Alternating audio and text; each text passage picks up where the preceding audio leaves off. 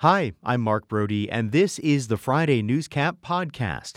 Each week, we review the biggest stories with experts, reporters, and commentators to put the news in perspective. Here's this week's episode. Is there any way, in your opinion, for a 19 inch ballot image to be projected on a 20 inch ballot by accident? No, sir. Why not? Because the settings and the configurations and the procedures that are used cannot allow that. Did you personally do anything to any ballot on demand printer to cause it to print too lightly to be read by an uh, precinct based tabulator? No, I did not. Did you give an order to any of your personnel to do any such thing? I did not. We're not saying the machine cannot read blue ink. We're saying it is is less uh, efficient, is less able to read blue ink, and in a race of of this small of a margin, I mean that that could make the difference. If that's the case, unless a person is completing every race with a different color of pen or writing implement, then the entire ballot is not going to be read. And that is a very small universe of ballots. None of the subpoenaed members complied.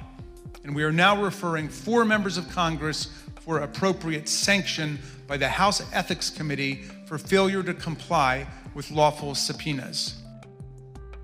And with me to talk about the court cases involving Kari Lake and Abe Hamadeh, Governor Ducey deciding to tear down that shipping container wall and more, are Chip Scutari of SNC Communications. Good morning, Chip. Good morning. And attorney Tom Ryan. Tom, good morning to you. Hey, good morning. So, Tom, let's start with you as the one of us in the room who's actually a lawyer. Um, we are in day two now of uh, Kari Lake's lawsuit, trying to uh, make herself the winner of, of the governor's race. What were your uh, main takeaways from from yesterday? Well, it, it, the main takeaways are this: um, Kari Lake has a very high burden of proof that she has to meet. Uh, let me just take a moment and kind of lay out the scenario for you. When you do an election contest, they are completely statutory. That means you can't talk about equitable principles and things like that. There are five reasons that you can use to get a contest overturned. Uh, she filed a 10 count complaint. The court looked at the first eight and said, they're out. The court said, you get to go to trial on these two. But right. that, that's, uh, I know Kari Lake spun that as a win it is not a win. It's one of the cases of be careful what you ask for, you just might get it. The burden of proof, the evidentiary burden of proof in an election contest is by clearing convincing evidence. That's the highest burden of proof in any civil case. And what do they have to show? They have to show that there was uh, a bad intent by a particular actor or identifiable actors that uh, affected the ballots and votes um, and in a number sufficient to change the election results. That's a very high standard. Throughout the day yesterday, none of Kari, neither of Kari Lake's attorneys asked any of their witnesses, "Do you have a person that you can say they had bad intent and that this is what they did?" At no time have we identified a bad actor, and at no time have we uh, identified any ballots that have been affected, either illegal ballots that were cast and counted or legal ballots that were cast but not counted. So at this point, they're still at ground zero. Yeah, Chip, it would seem as though the fact that like there's no name of somebody who allegedly did something illegal that seems like it might be a problem yeah exactly uh, i want to thank tom for that articulate thoughtful legal analysis your kj's the audience to, but i'll put it in simpler terms for you know joe and jane sixpack out there who aren't attorneys you know the likelihood of kari lake winning this gubernatorial election is the same as someone stopping me in the middle of the street saying, Excuse me, are you Brad Pitt? Both are not going to happen. There's a 0.0% chance like Blutarsky's GPA in Animal House. I mean, just it's great we have the legal background, we have like what the reality is. It's just not going to happen. It's a waste of time. I know we have to go through the process. I know Tom, you have a great respect for for the judge in the case. Yes. Um, so he's making, you know, he's following the rule of law, which is important. But it's just not gonna. It's not gonna happen. Well, so is there another rationale here for Kari Lake? I mean, the cynic would say this is a way for her to to fundraise and make more money. Like, is that is that what this is about? That's what it is about, and, and it's it's a grift. And let me explain something. There are no top line Republican Party lawyers involved in this litigation. That's your first clue something's not uh, going well for you.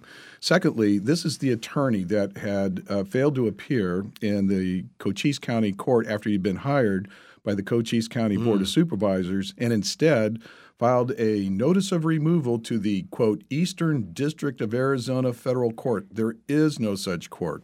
So that's the attorney Kari Lake has going into battle here. He's got the IQ of an empty beer can. The judge has been explaining to him basic legal terms, and it's been a clown car show.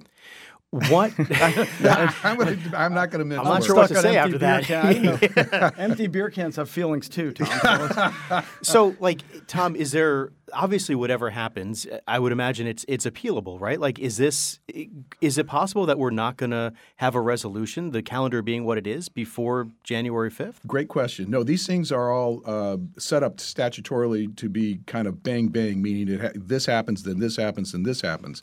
This is a very abbreviated trial. Each side gets five and a half hours. The judge is going to make a ruling no later than Friday, is my guess. Okay. Uh, because he's been paying attention. He's been reviewing all this. He's already got this. Any appeal is going to be very quick. They have to have this all done before January 2nd. You know, Mark, if we could take a step back, you know, actions have consequences, and the Kari Lake campaign made a concerted effort to criticize, sometimes viciously, John McCain and his legacy, which – pissed off a lot of his supporters, his fans, his family, friends. That's one thing.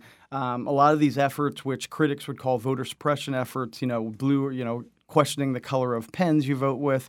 Um, vote by mail is now all of a sudden evil. When I was covering politics not too long ago, the Arizona Republican Party was a well oiled machine. Right. Voting yeah. early mm-hmm. was a big advantage because Democrats would have to say, oh, God, well, can our voters get the day off? You know, what if they get sick? What if something happens to our kids? So that equation has totally been flipped on its head.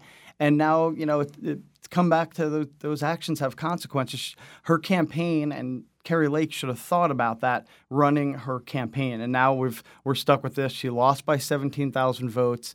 The election results are not going to change. But all of this was it, it's the it was a reaction from many months ago. Her decisions. Well, so Chip, you brought up the the issue of, of ink colors, and I thought after Sharpie Gate maybe we were done talking about writing implements on, on the Newscap, but we're not. Um, that was one of Abe Hamadeh's main arguments uh, in his lawsuit. That that a hearing will be held tomorrow. Mm-hmm. The judge uh, granted some, most I think, of the of the uh, charges that Hamadeh had brought, and one of the big ones was that the voters used blue ink, which is harder for ballot tabulators to read. And it, I forget which one of the lawyers it was who said, "But it was your people who said to use those and not to use the pens that the elections officials gave to election day voters. Yeah, it's nonsense. I mean, why didn't this affect, you know, Republican County Attorney Rachel Mitchell, Republican Tom Horne, Kimberly right. Yee? I mean, it's, you know, what Hamadeh's his campaign or his lawyers continue push to get elect- electronic documents out of Maricopa County um, is, you know, outrageous. And I worry that it could open up a Pandora's box and set uh, Pandora's box and set a really dangerous precedent that for every losing candidate, um, we're going to go to court to try for a fishing expedition. And it could tie things up. It could set a really uh, negative precedent for the future. And that's what I worry about as a voter and as a citizen of Arizona. And, and Chip, there you go. You godless liberal using those things like facts and logic. and yeah, no, this was, this was crazy. Kelli Ward had, uh, you know, said, let's, you know, use the wrong pen here. They can't complain about that. And, and I, Chip raised a great point they ignore the the the the, the incredible race, uh, the number of votes that Rachel Mitchell did, got in Maricopa County, outdoing Kari Lake. Because guess what?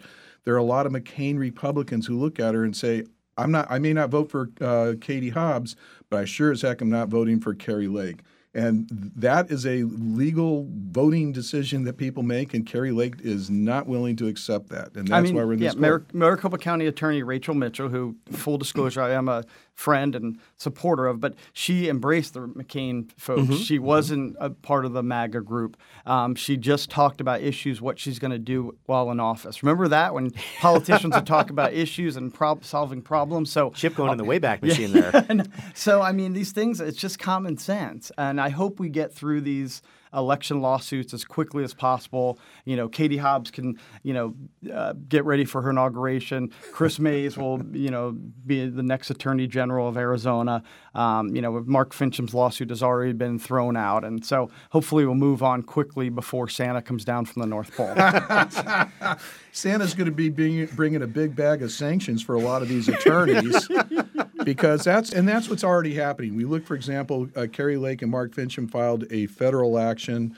Uh, and it got tossed as being frivolous. And Judge Tuchi said, and I'm ordering sanctions. Maricopa County Attorney's Office just submitted their uh, attorney's bill for $141,000 against wow. their attorneys, which would include, by the way, Rudy Giuliani. Um, judges are now beginning to I- invoke Rule 11 and ARS Title 12349. Those are the sanctions rule and statute. And they're coming down. And not only that, but we're seeing these lawyers who've been doing all these election denial cases. They're all going to uh, their different bars for disciplinary investigation and disciplinary proceedings. So, your choice in court has has uh, consequences. Yeah. No, I just want to say one silver lining because I'm trying to be a glass half full guy. I'm trying to prove that It to is my- the holiday season yeah, after all. I'm trying to prove to my wife I'm a glass half full kind of guy. Um, but uh, you know, I have t- two of my older kids are in their early 20s. The one positive of all these election lawsuits and the big lie is people of that generation the Gen Zs are really paying attention to elections. They're not taking it for granted. They know how important their vote is. They know how important a safe, secure election voting system is. Uh, we just took that for granted growing up, and it, you know, all you know, it just was yeah, we vote and we get the elections two days later, whatever. I think younger I hope my hope is that the younger generation sees how important democracy is and that we can't take it for granted. Tom, before we go to break, I want to ask you quickly because it's sort of been a topic of conversation that two years ago, when former President Trump filed all those lawsuits, I think most of us lost count. Most of them were 61. Just, thank you. most of them were just dismissed out of hand. Whereas in Arizona this year, both Abe Hamadeh and Kari Lake were allowed to go to trial with at least some of what was in their original complaints. What's the difference there? I think the difference here is uh, first off, the, uh, when you file a motion to dismiss, the court has a duty to um, look at the well pled facts and, and assume that there's some evidence behind them. And so, what the difference is this. Um, they're, they have pled with they're learning that they have to plead within the rules to get somewhere. So they've got these two. This you have to be careful because uh, when you're when you're doing this because a judge still has the right. If you you say I'm going to prove this and then you don't, a judge can sanction you. Hmm. So um, you know, and I'm watching Judge Thompson. He's he's being very thoughtful. He's allowed a lot of evidence in that normally would not come in. What he's doing is making this case appeal proof. The, you know, the, the Kari Lake's attorneys may be thinking, "Yeah, I'm winning. I'm look at all this evidence I'm getting in." What they don't understand is Thompson is making this absolutely appeal proof because what he can do is just because he admits it doesn't mean he has to say, "And I find it the uh, you know persuasive and controlling." So. Um, Abe Hamadeh and Kari Lake are about to find out about Rule 11. And by the way, she's subject to Rule 11 in this case because she actually had to verify the complaint. So she's hmm. saying, I investigated this and I have these facts. The, the, the expert witnesses that they put on the stand yesterday that did not verify anything that would be useful to the plaintiffs. Keep in mind, those lawyers had a duty to talk to them before they ever filed the complaint and before they ever put them on the stand. You don't get to put them on the stand and say, now let me ask questions. That's not the time to do it. So I'm telling you, Santa's coming with the sanctions. All right, NORAD will be tracking that. My guest, attorney Tom Ryan and Chip Scutari of SNC Communications. Tom, let's talk about uh, Governor Ducey. Uh, he had been putting up shipping containers as a border barrier in southern Arizona. The federal government sued him, saying he did not have the right to do that because the land was not his on which to put those shipping containers. And yesterday, the governor said he would take them all down uh, with the uh, agreement that the federal government would uh, plug some of the at, least some of the gaps in the existing barrier there. What do you make of, of this sort of back and forth here? Well, look, the the border's been a, a, a ball that's been batted back and forth for decades, and there's been unfortunately no real effort to resolve it on either side. Um, you know, this was a this was really a, not a well thought out move by Governor Ducey to put these uh, down there. Uh, these big containers. Uh, they're like shipping containers Yeah, that you see. they are shipping containers, Yes, yeah. and uh, you know, number one, they're environmentally unsafe. They're they're they put them on federal land. Uh, and he really never had a leg to stand on. So for him to say, well, you know, I've got this assurance now, uh, you didn't need to put all those containers down there to get that assurance. Wouldn't it have been better to sit down in the first instance and say, can we discuss the border issue and what we can do down there? Uh, now we have to go through the expense of getting these all removed. Yeah, I know it's a it was a symbolic gesture on the governor's part. Um, but in his defense, you know, if the federal government will plug these gaps, um, was it, you know, some will criticize, you know, was it worth the money? Was it silly? But I think his bigger, you know, focus was bringing attention to the border security and immigration issue because that is a, it's a huge issue for both parties for America, but certainly for Republicans. So I see if he can get the federal government to plug those gaps. Um, I don't think this issue is not obviously, as we all know, it's not going away. And I hope uh, Governor-elect Katie Hobbs' team, which I know there's a lot of smart, pragmatic people who will be uh, in her um, kitchen cabinet they will focus on this issue and come up with some common sense solutions so that it's not just a Republican issue. So I think the governor was um, trying to do something, you know, not only to placate his, you know, base or Republican voters, but also to focus his attention that this is an issue that uh, President Biden should be rightfully criticized on. Chip, is it? Do you think that that the visuals? I mean, these were this was something that happened very, very quickly. Mm-hmm. The governor said we're going to do it, and within a couple days, it, it was there, yeah. which is like lightning speed yeah. for any level of government. Does the fact that he did it at all, do you think that sort of spurred the federal government to action here? I mean, I think that's what his people would say. I don't think they'd be doing anything if he hadn't done the shipping container uh, effort.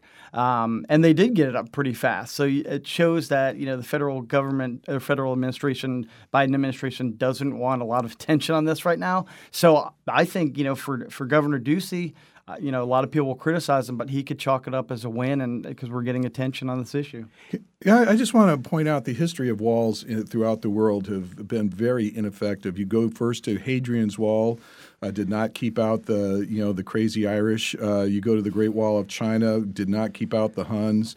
Uh, the Maginot Line, uh, you know, we, we we have this this desire to put up walls as if they're going to be effective that area down there is mountainous region. Walls will, uh, you know, walls and barriers will not be effective. We've already seen the walls coming down along the border. What we really need is to have a a, uh, a, an important discussion about immigration and really redesigning the immigration system because the wall is not it. We have a good business partner down there in Sonora, Mexico. We, eh, we need to be working with them to be building our commerce, our economy, and not be talking about invasions and things like that. We need to bring the heat down and we need to talk about how can we make it better for everybody. And that means going down and talking, you know, what's happening in El Salvador, Nicaragua, Panama, all those other countries where these people are coming, Venezuela.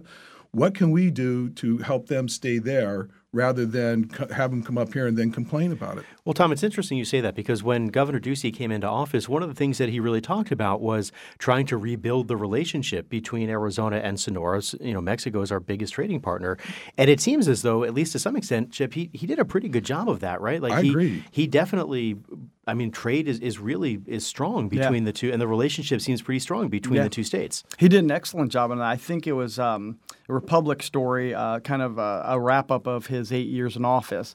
And I think the lead of the story is about him flying coach to, to Mexico, one of his first mm. trips to really reestablish, you know, revive that relationship after SB 1070. Um, you know, our trade is off the charts with Mexico. Um, we've partnered with Sonora. Um, they have in Monterrey, they have a, a burgeoning uh, tech and, and, innovation sector. So I think the governor deserves a lot of credit for um, rebuilding that friendship and that partnership. And uh, as Tom mentioned, the commerce is so important. Um, and I hope the next governor can build on what he's done. And he, he uh, like I said, has done a good job really reviving that. I want I want every Republican consultant in the next two years, if they see one of their candidates walking down by the border with a gun, I want you to slap them and say, Stop that. Let's talk about building commerce. Let's talk about our relationship and friendship with Mexico. Let's talk about really meaningful immigration reform. Let's go back to the Gang of Eight and see what they had proposed. And can we make that work today? That would make me happy. I think realistically they're going to have to because comprehensive solution has been tried and failed. I think unfortunately it's not the best, but I think we're going to have to piecemeal this. And by that I mean maybe a pathway to citizenship for dreamers. Similar, you know, what we prop, prop we passed Proposition 308 here in Arizona, which is great for dreamers to get in-state tuition. I think they're going to have to do it little by little, especially with the Republicans regaining the House, Democrats in charge of the Senate. It's just going to have to be one bite of the apple at the time, unfortunately. All right, so guys, just a couple minutes left. I want to ask you about one of the other big stories of the week. We heard from the January 6th Commission, um, toward, you know, the, their last kind of acts here, and they referred uh, President Trump to the DOJ for, for prosecution. They also referred four members of Congress to the House Ethics Committee, including Andy Biggs. Uh, they defied and, and, basically ignored congressional subpoenas. Chip, you used the phrase uh, symbolic gesture a little earlier. Is this a symbolic gesture, especially considering the Republicans are taking control of the House in a couple weeks? Probably, but I think um, uh, Americans uh, they should uh, really thank the January 6th committee for what they did. Um, I think a lot of people poo-pooed it at first, saying, "Oh, this is not going to matter." I think it had a big impact on the elections. I think people were talking about it. They were worried about our democracy. Um, you know, whether uh, Congressman Biggs responds to a subpoena or not is really small potatoes. But I think the overall message of the January 6th committee look at the people they got to testify, and it's all people close to tr- President, former President Trump's orbit. Um, so I think they deserve huge kudos um, for what they did and, and taking a lot of uh, criticism throughout the process. Tom, briefly, what do you think about the, the referral for Congressman Biggs? Oh, I don't think it's. Uh, I do not think it's symbolic, and I and here's why. When when Congress or a court issues a subpoena, that's in order to appear and to testify. Either the rule of law matters or it doesn't. Mm. Andy Biggs was trained as a lawyer.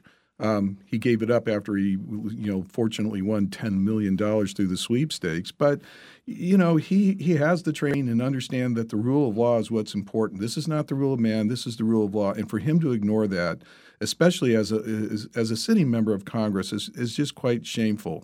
So we'll see. You know, the the, the House Ethics uh, Committee works very independently of all the politics. Mm-hmm. Uh, so I think you're going to see some consequences coming out of this whether he'll survive the next election like uh, Schweikert just did, or somebody comes along and knocks him off because of his, uh, you know, his lack of ethics here, remains to be seen.